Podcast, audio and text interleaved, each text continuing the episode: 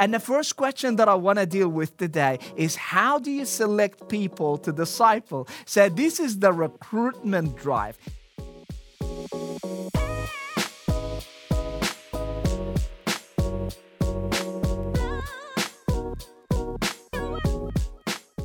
Hello, and welcome to another uh, session in our teaching series that we've titled Band of Disciples. Band of Disciples. And we've been playing around with the metaphor of a, um, a music band and uh, we're trying to uh, figure out the similarities and the contrasts that will help us understand what is it like to disciple people like a band of musicians that develop and grow and become the best version of their uh, of themselves as musicians.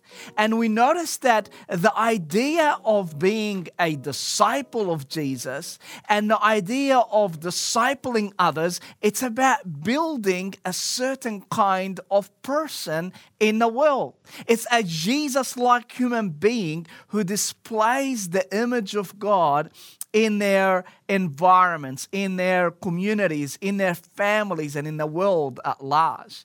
The idea here is that musicians, they are not musicians because they have some knowledge of, uh, you know, uh, their instruments. Uh, they are not musicians uh, merely because they practice, uh, you know, their musical instruments all the time. In fact, they are musicians before any of that. They have saw themselves to have some type of tendencies and desires that they wanted to be a certain type of people in the world. Musicians who have got the capacity to practice and to exhibit their talents in such a way uh, that transforms the world in one way or another. They have a desire, a vision of themselves, of their future selves, and that vision drives everything they do, drives what they do, and as a result, drives what they need to know. And much in the same way, as disciples, we need to know more than anything else that our role is to build a certain type of person in the world. Our job is not to invest in people with some theological knowledge or, or help them and coach them to be skilled in some, uh, you know, uh, uh religious activities. The number one priority that unifies everything that we do, is that we are committed to helping people consider themselves as little Jesuses in their world. They live a certain type of life, the life that God created us to the image that God created us to bear, which was exemplified perfectly in the, in the life of Jesus on planet Earth.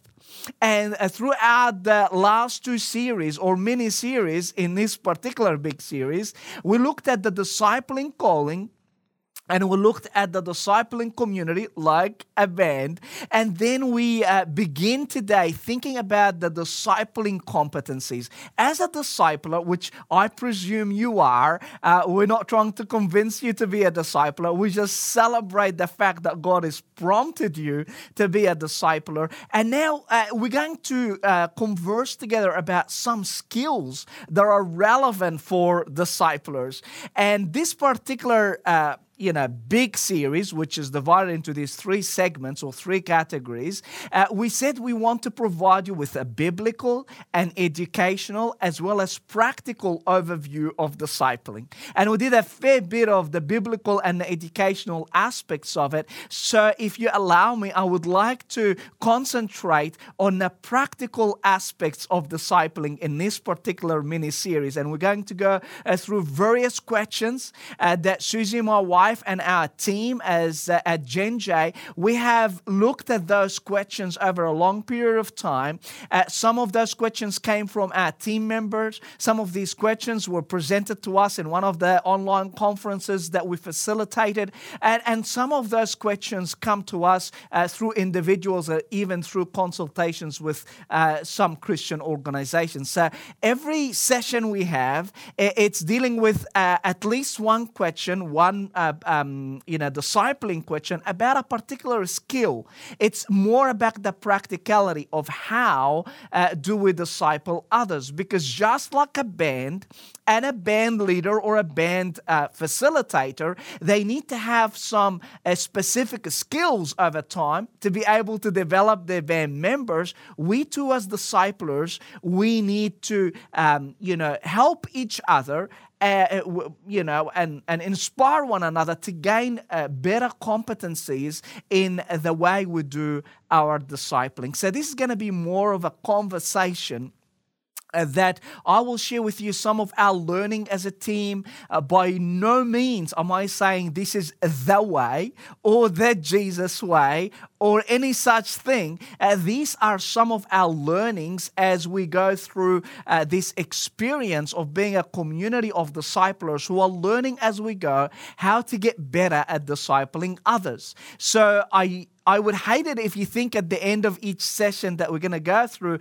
that this is the way we do discipling. Uh, we just hope to stimulate your thinking. We hope to uh, articulate some ideas that may get you thinking, yeah, I should do this, or maybe I should amend that, or maybe I should add this, or yeah, this gives me an idea that I could mingle with some of the ideas that I had in the past and create something completely new. We hope that it will just encourage you and provoke you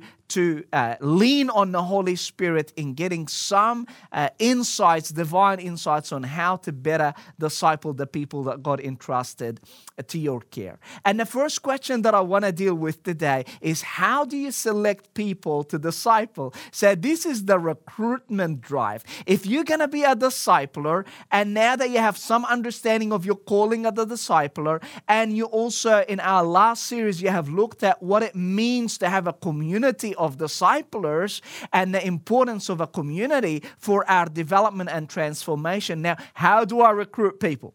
How do I select people to invest in as a group? Or how do I select individuals to invest in them in one on one relationships? These um, ideas that I'm going to uh, share with you, we've learned from uh, both cases, from our experiences in discipling groups and in our experiences of uh, discipling uh, people one on one. And ultimately it reflects some of our learnings from us being discipled by others, whether in groups or one on one. And the first one that every discipler is thinking about how do I select people? How do I select the people that I can invest in? And I'm going to share with you three of our learnings, three observations. There's three simple steps in uh, recruitment of uh, disciples. The first one is their potential. Number two is prayer. And number three is the parameters. I'm going to go through each one of those and try to give you some practical ideas. But let's start with a very simple biblical concept that selection is critical in discipling relationships. It's not a, it's not a bad thing, it's not an arrogant thing, it's not an exclusive thing. Selection is a biblical principle. Look with me at the verse that most disciplers have memorized uh, off by heart and that's in 2 Timothy 2 2. And it says, And the things you have heard from me, that's Paul talking to Timothy, heard from me, that's Paul, say in the presence of many witnesses, that's you, Timothy, um, uh, entrust to reliable people who will be also qualified to teach others also. We see four different generations. And you see, Paul has invested in Timothy, and now Paul is directing Timothy to invest in people who have some qualifications. Uh, in the new uh, King James Version that I've memorized as a, as a young fella, it's invest in people who are faithful and able to teach others also. Faithful, that's their character, they're reliable uh, people. Uh, they trustworthy people, they have a God honoring character, but they also have the capacity, the competencies, the potential of competencies to invest in others. Also, say the idea of recruiting people based on their potential is something that is biblical that Paul instructed Timothy to do. So, here are some of the things that we as a team look for when we're looking for somebody to disciple. We're looking for their potential in a way they are hungry for growth in God? Are they hungry for growth in God? Like, do they have some initiative that shows you, that displays to you they actually care about this thing. You know, the worst thing that we learned growing up, particularly in the idea of evangelism, is that if somebody's breathing, just try to nag the heck out of them until they respond to your persuasion. So if, if you've got somebody nearby, a friend, I, I you know, I, I, funny, I remember people, you know, tradespeople were coming to our house and, and, and, you know, to show off to my dad my capabilities, I would just just drain those tradespeople with some persuasive skills, telling them the spiel about why they should be disciples of Jesus. None of them responded, mind you. But the idea is, it's not just talking to people every Tom, Dick, and Harry.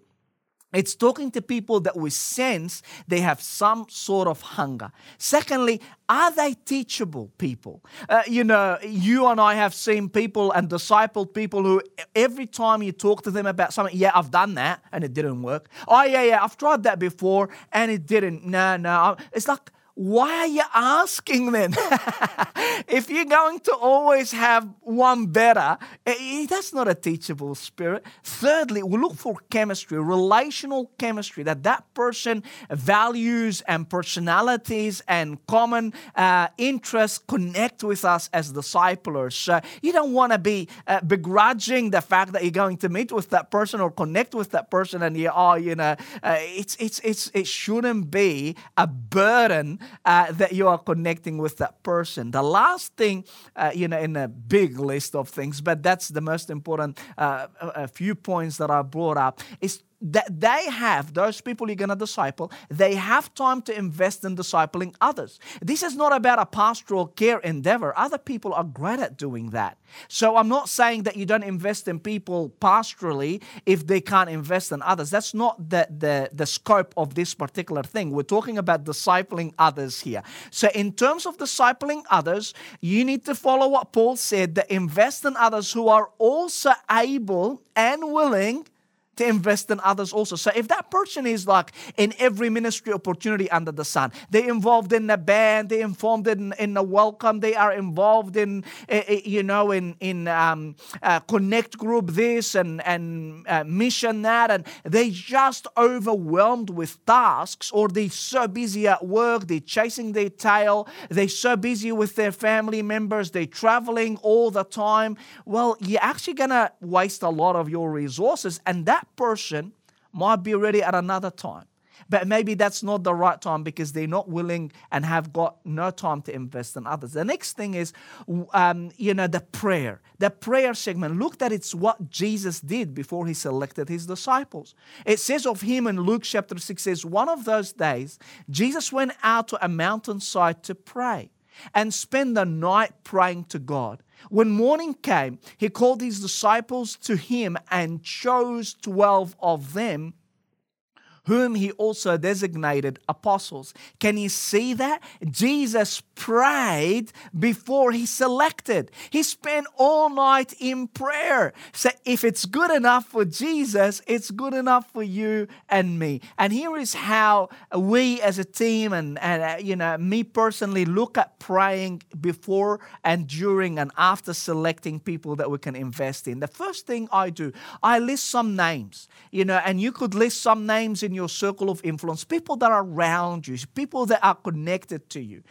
Secondly, pray and seek discernment. Lord, who out of this list do you want me to disciple, invest in, uh, encourage, come alongside? Then begin to connect with them prayerfully. Ask for divine appointment. God, help me to actually connect with them. Allow our path to connect. Allow, allow our path to intersect. Allow them to agree to a time where I where I seek to connect connect with them. And whilst you're talking with them during, uh, you know, engage maybe over a coffee, take them out to a match, you know, if you're a sporting person, uh, maybe invite them over for dinner, go with them on a walk, whatever it might be. But whilst you're talking with them about the vision of, of this discipling and you would love to engage with them, obviously, uh, you know, you don't start with that right away. Build connections with these people uh, over time. But then ask for God to, to soften their heart you know, maybe even fast for a God ordained response. You don't want to, every person that you connect with, that they respond positively because, uh, you know, maybe maybe they're not ready. Maybe you're not the best disciple for them. I, I, I read in the book of Luke that Jesus would call people, come and follow, and they say, I need to look after my business or I need to look after my wife or whatever it might be. So you need to ask for a God ordained response, not just it's not a sales uh, thing where you're going to get commission out of it. The last thing that I want to mention about selecting people uh, is, is about setting parameters around the relationship that you're going to engage in. And this is also biblical. From Mark 3 13 to 15, it says, Jesus went up on a mountainside and called to him those he wanted uh, uh, this is uh, the similar passage that we, we read, but this is from the book of Mark. And they came to him. He appointed 12. Look at the clarity of why. That they might be with him and that he might send them out to preach and to have authority to drive out demons. Can you see the clarity of expectation that Jesus had of those disciples? And you might say, but he had those expectations. Did he actually communicate them? You bet you bet your life on it.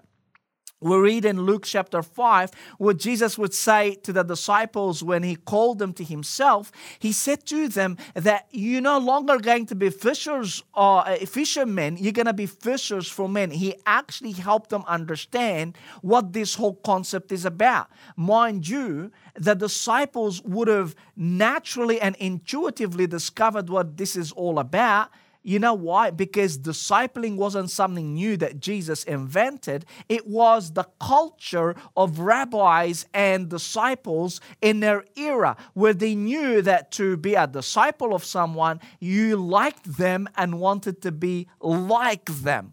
Uh, so it's important that we would set parameters in our mind of that relationship as well as communicate those parameters with others. So after you engage with these people and you communicate with them and eventually get to the point of sharing with them, you know, what would it be like if we could walk alongside one another spiritually and, and, and if you would allow me the privilege and the honor to support you and, and help develop you in your walk with Jesus and you could invest in me as well because it's a partnership that we have together. As you communicate that, whether it's about engaging with you in a, in a community of disciples group or whether to engage with them one on one or maybe suss them out and wait for for them to ask. There is various ways of doing that. But once you come to the point where it's almost like signing on a dotted line and you're about to engage in a relationship, pause.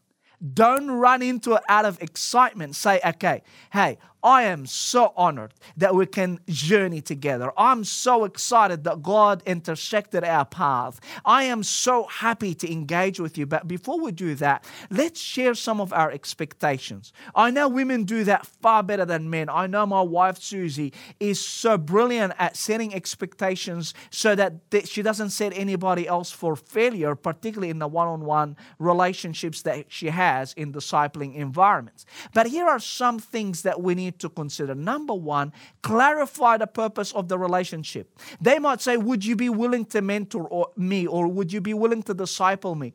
But their idea of discipling and your idea of discipling might be uh, complete, there might be complete disparity between both ideas. So you need to clarify uh, purpose. So they might be thinking, you know, you're just going to encourage them every time you meet them and you're going to pat them on the back and you're going to have a coffee or fellowship or whatever it might be. But your idea is more about development. It's about supporting and challenging and encouraging uh, them to go to the next level of their development. So be very clear. So I always say, when I clarify our discipling relationship with people in groups, say this environment is to help each of us to grow in our walk with Jesus so that we can uh, become everything that God created us to be. But it's not just about that. This is about us learning experientially how to disciple others because we are being discipled. So here it's being a disciple and being a discipler. So we clarify the purpose from the very start. In fact, as you probably heard me say this so many times, in every meeting I have with the communities of disciplers, guess what? I share with them we want to be vulnerable enough to grow and we want to make this simple enough to multiply. We want to be vulnerable enough to grow, which makes them very clear that we're not just going to talk facts, hard facts here. We're going to open ourselves up for character formation. But I also expect, and based on the scripture authority, well, I expect that they would invest in others also. The second thing we do, we explain the level of commitment required. It might be, uh, you know, we say this is going to take us 21 fortnights where we're going to be together for an hour and a half every time that we meet. And this is the type of commitment that is expected outside the, the, the type of, of uh, uh, you know, formal meetings. And we, we, we would want to connect um, between the two weeks that we meet. I'll pray for you and, and, and ask, you know, uh, ask about you and we'll connect with with you and stretch you to go and, and disciple others also and, and, and explain the type of commitment that's involved in that. And then share expectations. Say, if I was to engage with you in this relationship, what would be some of your expectations of me? And then we also share some of our expectations of them. And another time where we'll talk about one on one relationships, I will share with you four expectations I always tell people that I disciple or I am engaging in discipling. So we share expectations. They have expectations of you. You're not king hoo ha you're just a person that is engaging in, in an equal relationship, even though you're going to be a spiritual uh, parent. But a spiritual parent is selfless, so it's not all on your terms. You also need to understand their background, their, their, their negative experiences in the past, what their learning styles, their passions. You need to understand how they like to be treated, uh, and so forth. Then the last thing is agree on a trial period. I love this, particularly in, in one-on-one relationships. We always learn to say, hey, why don't we try this for three months? Or why don't we try this for six months? And gives us both a chance to evaluate, is this something that we want to continue in or not? So you don't want to leave it open-ended so people think, you know, they, they, they're stuck for, you know, it's, it's a life sentence.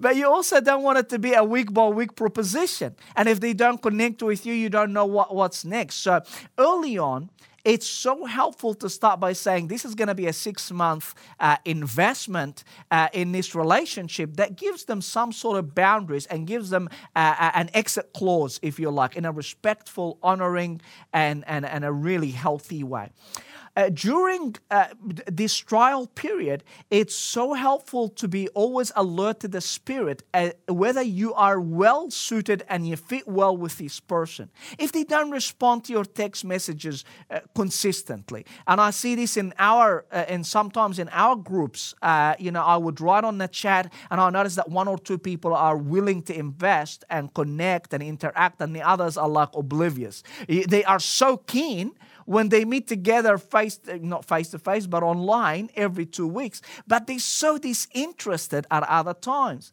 Guess what?